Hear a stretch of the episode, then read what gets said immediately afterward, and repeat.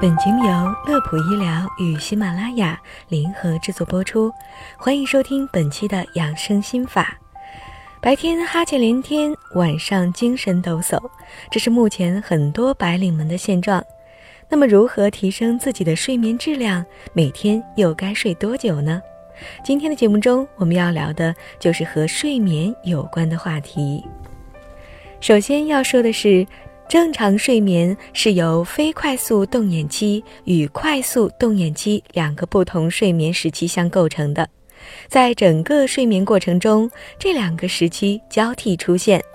人们的睡眠大多从非快速动眼期开始，这一时期全身代谢减慢，总体代谢率可以降低百分之十到百分之二十五，脑血流量减少。大部分区域的脑神经元活动减弱，循环、呼吸和交感神经系统的活动水平都有一定程度的降低。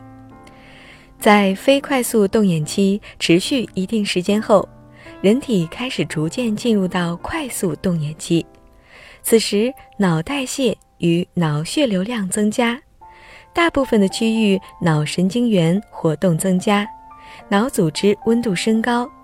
除脑以外，全身的代谢率降低，人体会表现为呼吸浅快而不规则，心率和血压都会较非快速动眼期有所增加，瞳孔时大时小或眼球快速转动，这也就是快速动眼期名字的由来。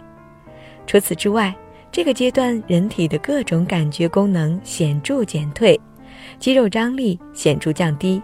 呈完全松弛状态，较难唤醒。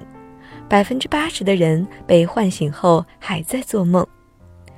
在快速动眼期持续一段时间之后，人体又会进入到非快速动眼期，如此交替，每个完整的睡眠周期大约持续九十分钟。每晚的睡眠一般需要经过三到五个循环。了解了这个睡眠循环的规律。你就应该知道一次优质的睡眠应该持续多长时间了吧？不过，人们对于睡眠的需要量也是因人而异的，并且随着年龄的增长，睡眠的需要量会逐渐的减少。一般情况下，十二到十八岁的少年每天的睡眠时间应该为九到十个小时；十八到六十岁的成人为七到八个小时；六十岁以上。为五到七个小时左右。另外还有几个小提示，有助于改善睡眠。第一点，每天进行有规律的午睡，建议时间在十到四十分钟内。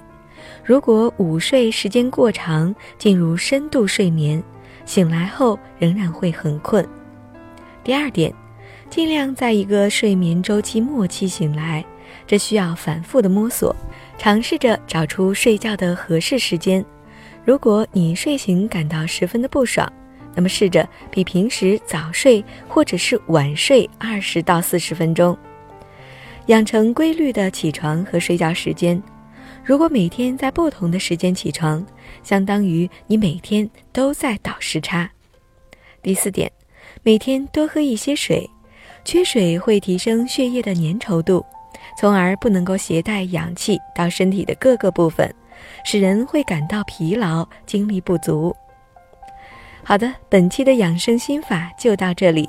乐普医疗健康调频，祝您生活安心，工作顺心。我们下期节目再会。